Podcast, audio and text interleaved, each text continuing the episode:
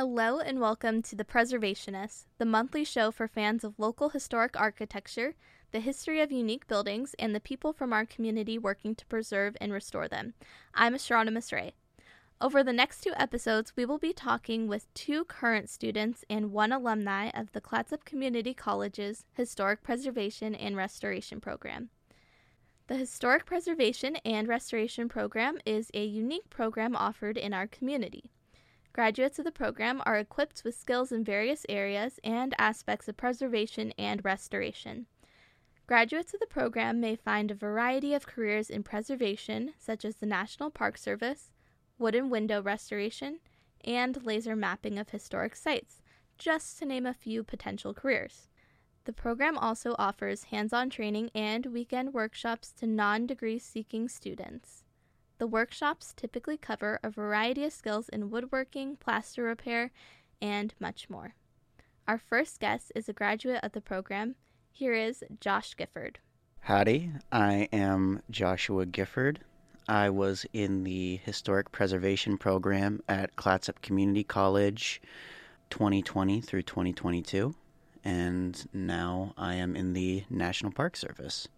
My first introduction to the Historic Preservation Program was actually through the college fair where folks come up and check out different classes at the college. I had previously done a summer at Lewis and Clark National Historical Park and realized that that's the career path I wanted to take. And then I went to the college fair and there was a faux finishing workshop being led by John Goodenberger and Lucian Swerdloff, and I had a lot of fun doing it, and I asked them a few more questions while I was there, and they told me that they were actually unofficially partnered with the Park Service in a way where they work with the local national park a lot, and so I saw it as a good opportunity to study something that I had just found an interest in and possibly pursue a future career in the Park Service. Right now, I am a permanent employee in the National Park Service, and actually this year I got accepted into the PAST program, which is the Preservation and Skills Training Program, which is the National Parks Preservation Program. And a large part of getting into that program was my degree in historic preservation that I got from Clatsop Community College. Very nice. That's awesome. So, thinking back to your time in the preservation program, when you originally started, you know, there's kind of a specific outline that the preservation program has. You know, they have specific classes that you take. What are some of those classes, and how do you feel that those set you up for the career in preservation? Mm-hmm. The cool thing about Uh, C C C's Historic Preservation Program is that it's a lot more hands-on than other programs might be. So for a four-year larger college program, you might be focusing a lot more on actual preservation law and theory. And Clatsop Community College, because we are in a historic town that is going through and has gone through a sort of historic revitalization, there's a lot of work to be done. There's a lot of buildings that don't have people to work on them that the college will help with. And so you'll do weekend workshops where I've personally worked on the uh, Masonic Temple in Brownsmead. I've worked on a railway station, um, just a bunch of buildings, and you learn how to do a bunch of different trades in preservation, and all of those help build an interest and build a skill set that you can use once you get out of the program. I was actually born and raised in Astoria, Columbia Memorial Hospital. I was born there and then shipped off like ten miles east to Napa. Because of that, I never really appreciated the history in Astoria because it's just what I've always known. And one of the first real assignments that we got in historic preservation was picking, I think it was three buildings, finding the history, and then giving a statement of significance, which is when you're trying to put something on the historic register, you need to argue why it's historic. And even if it's obviously historic, like a lot of the buildings here where they're old and they have history, you need to argue what is significant about it to put it on the register. And so we were giving these statements of significance. And this was really hard for me because these are just buildings that I've always seen. And to me, they're not very significant because I've always seen them. But John Goodenberger really guided me through it. And it really opened my eyes in a sense that if you look hard enough, and especially someone looking from the outside, these buildings are very significant.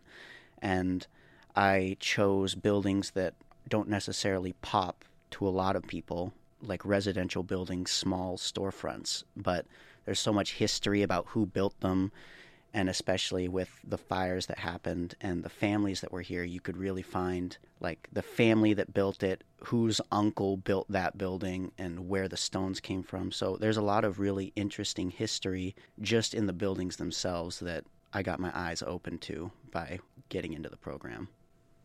Yeah, that's a really interesting point because I'm also kind of in that similar boat of I was born and raised here, and I definitely connected exactly with what you said and not appreciating those or not even taking, you know, a, a time to look at that. So that's really great. And now in some of these projects, you guys do workshops at the Historic Preservation Program here mm-hmm. at the college. What do those workshops entail, and what are they like? Um, how are those sought out? Is it set up by your instructors? Do you guys take any personal initiative to say, I want to do this? Is this something that I can work on? Mm-hmm. What is that process like? So the workshops are on weekends, and those are set up by instructors because I'm not quite sure on the specifics of it, but as far as I know, for the college to send students out to work on these buildings, they need to be nonprofits or community buildings in a sense. So we can't choose a, someone's house to go work on per se. But for my final project or my capstone project, that was up to me. I got to pick a project that I was passionate about and that I was interested in, ran it by my instructors. They gave me approval. And then I was able to choose. But as far as workshops go, it is sort of a thing that has been decided by instructors, and then you go and work on the building. But we do still get, usually on the first day of the workshops, we'll get a walkthrough of the building, usually the owner of the building or sort of a, a liaison of the building will give a history of the building, its significance, why it's important to keep it up. So capstone projects and student-led projects, you decide what you do, but as far as the actual class workshops go, it is usually the instructor's choice on where you go. And on that note, what did you do for your capstone project?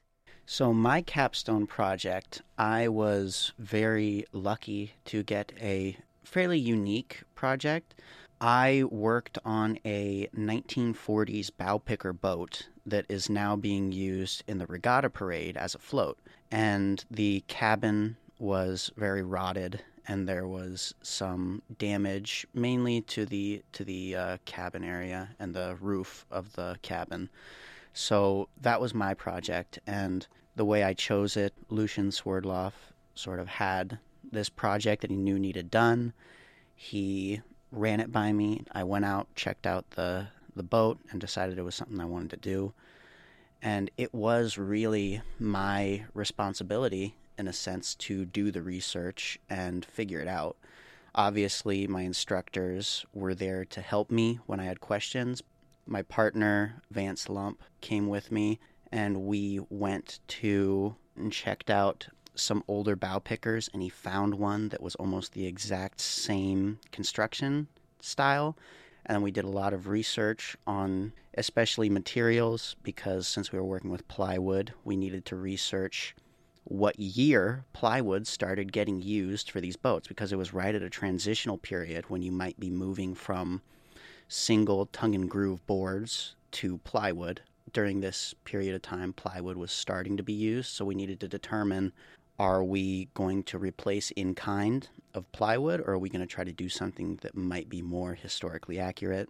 And it was a really intense research process. And then obviously, since boats have a lot of curves to them, it was a really difficult woodworking project because you have to match all the curves on the boat to try to make sure everything fits together.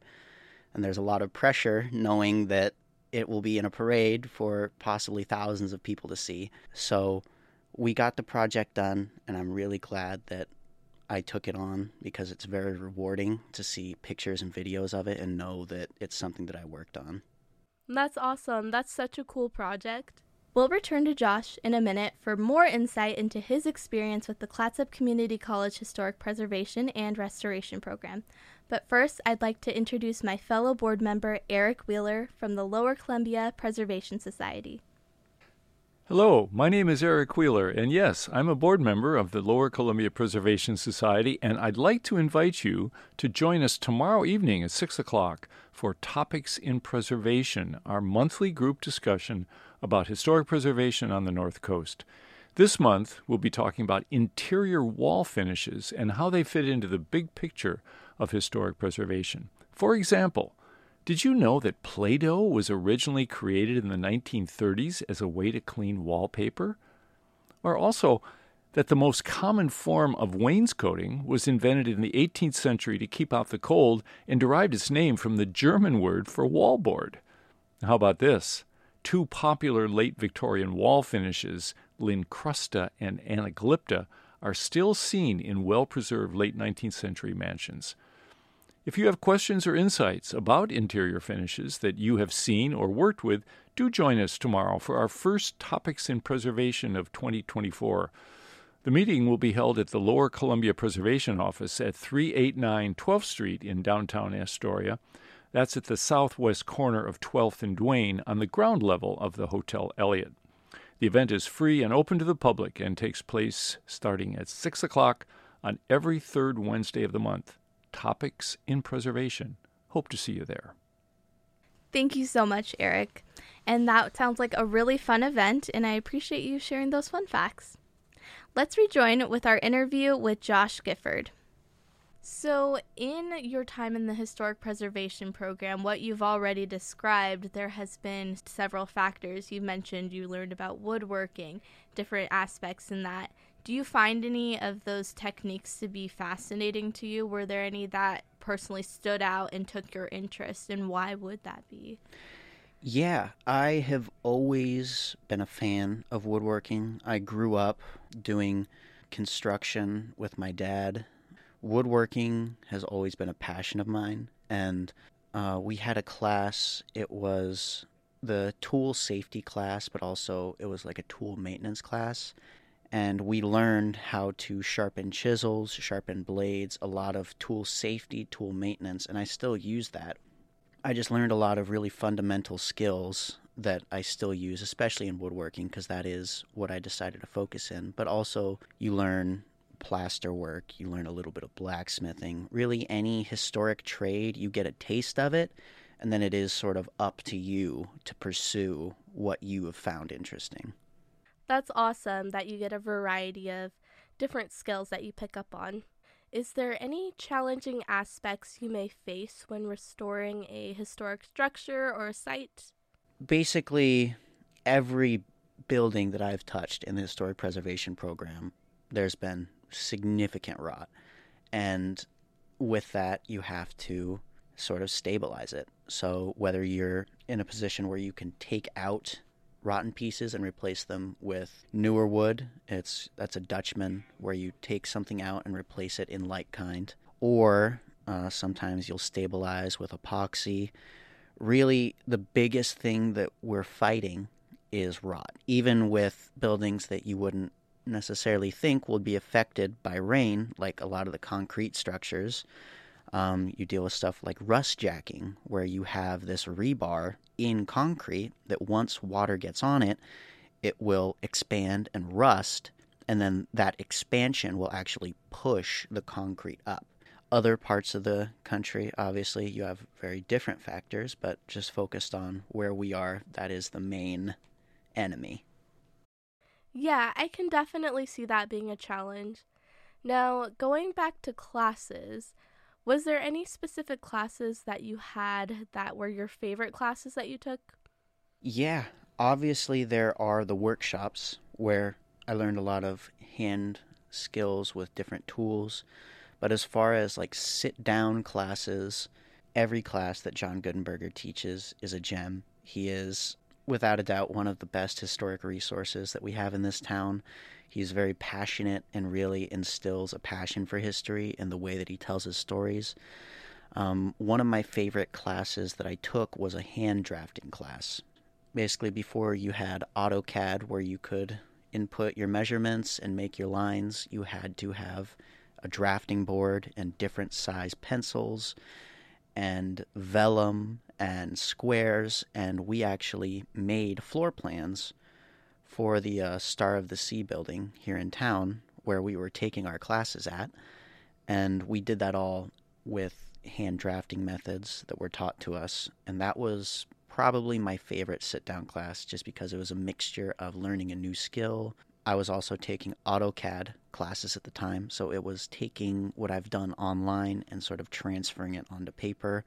So it was a very satisfying process and very interesting to learn something new like that. And what are your favorite memories from the Historic Preservation Program for you? My favorite memories are just the people that I met in the workshop. You really do meet a lot of interesting people, and especially during the weekend workshops, uh, there's people from out of town, people from Portland that you're friends with that you really get to meet and work with, um, especially working on the uh, Mason's Lodge here in Astoria. That was one of my favorites. Plaster work can be very tedious and boring, and you keep going over the same areas, trying to get rid of all your lines and make it look perfect. And having the camaraderie of someone who is going through the same struggle as you are and you're friends with, it's really, it's a very nice feeling, especially when you know you're working on something very important, that you're struggling with your friends to try to get it just right. That's one of my favorite projects that I did. So, for anybody that's looking to get into this type of career field, is there any specific advice or words of motivation or inspiration that you would say to somebody who has an interest or even just a passion for it? Yeah, I would say that you don't need to make a full commitment right away. Even for folks that might not be interested as much in the career part of it, but just own a historic house, it is really helpful to go to a workshop because you can audit a class or you can go to a workshop. Even if you're going to one of John's history classes and you don't want to do the homework, you could audit the class and you still get the benefit of hearing his passion about history and hearing his stories. And that might inspire you that you want to pursue this. So I would say that, especially being at community college, being local, you do have the opportunity to just go to a class, sign up for a class, just one class, a workshop. If you own a historic house and you don't want to pay to get your windows done, sign up for a window workshop. I think that there's no harm in folks learning more about history and learning more about the place that they live. And even if you decide that it's not for you, you still have the experience and you know that you've tried it. Looking back to your experience, what were your main takeaways about historic preservation and restoration? This is very important to me. I'm glad that you sort of said historic preservation and restoration, because a lot of people will think that they're the same thing. Um, preservation is trying to keep something sort of as it is. Restoration is trying to bring it back to what it was. And both of them are important and used in different contexts. But I think it's so important for people to learn these skills because it is a dying art in a sense. And some folks don't realize that there are reasons that things were built the way that they were. And when you say, take your double-hung historic wooden windows and you replace them with sliding vinyl windows, not only does that change the look of your house, it changes the proportions of your home, it also gets rid of a lot of the function as airflow, especially before sort of mechanical systems in homes. There are engineered ways that homes are meant to breathe and exist that when you change some things that you might not even know are important, it really changes the feel of the home and the function of a home. So I I do think that it helps people to just learn, even if you're not going to use the information maybe. It's nice to know why things are there, how to fix them, if especially some folks can't afford to hire historic contractors, which can be expensive. A lot of these small repairs can be done at home with not a whole lot of skill. I am very, very glad that I decided to be in the historic preservation program. It translated a lot into my career that I am in now. I've had the chance to visit the Grand Teton National Park for two weeks to learn about the National Park's wood window preservation program. I went to Maryland for two weeks to learn about stonework and work with uh, some buildings on the Monocacy National Battlefield. So I think that, you know, even stuff that might be a little out of the box, there are careers in historic preservation. Even if you don't want to be a contractor, you don't want to be pigeonholed into one thing. There is historic preservation everywhere, all over the country, and there are historic buildings everywhere, even out of the country, that need people to work on them. And if you have the smallest interest in history or working on historic buildings, I recommend taking some classes or even just talking with some of the instructors and learning more about the buildings we have here in Astoria. Thanks, Josh. Up next, we are introducing our next guest, Kristi Jenkins-Smith, a current student who will be graduating this year, sharing her insight on her experience in the Historic Preservation Program. Kristi, can you tell me a little bit about yourself? Sure. My name's Kristi. Uh, I've been in the program for a little over two years. I will be done after next term. I've always been pretty obsessed with old buildings and kind of trying to find a way to be a part of them. So I was searching on Google some years back, just trying to find an apprenticeship, which doesn't really seem to exist in this country. So um, I stumbled upon the Historic Preservation Program at Clatsop, but I'm in Portland and it's two hours away. So I didn't end up signing up for it for about two years, but due to COVID, they started online classes. So I was able to mostly take it online and just do workshops in person. Most of the workshops you're learning kind of as you're doing. So some of some of it'll have demonstrations or, you know, uh, instructor showing you stuff, but you get to pretty much get in there and get hands-on pretty quickly. Very cool. What are some of the workshops that you have participated in? I've been a part of, I think, at least two of the cemetery workshops, and then I helped John Goodenberger as an intern last year for a workshop. And then I did one of the a cemetery workshop for one of my projects. So all of those have kind of been different in regards to what we're actually doing with them. Some of them are, we're literally finding headstones that are buried, you know, six un- inches under the ground and resetting them, getting them out of the earth, cleaning them. There's a lot of research involved, you know, history of the cemetery, history of the area, and then kind of just getting them out of the earth. For my project, actually, um, fixed two headstones that were laying in the ground. One of them had previously been completely buried underground, and uh, we unearthed that, cleaned it. I gave it a new base. Is there a favorite technique you've learned in your time in the Historic Preservation Program? Honestly, everything.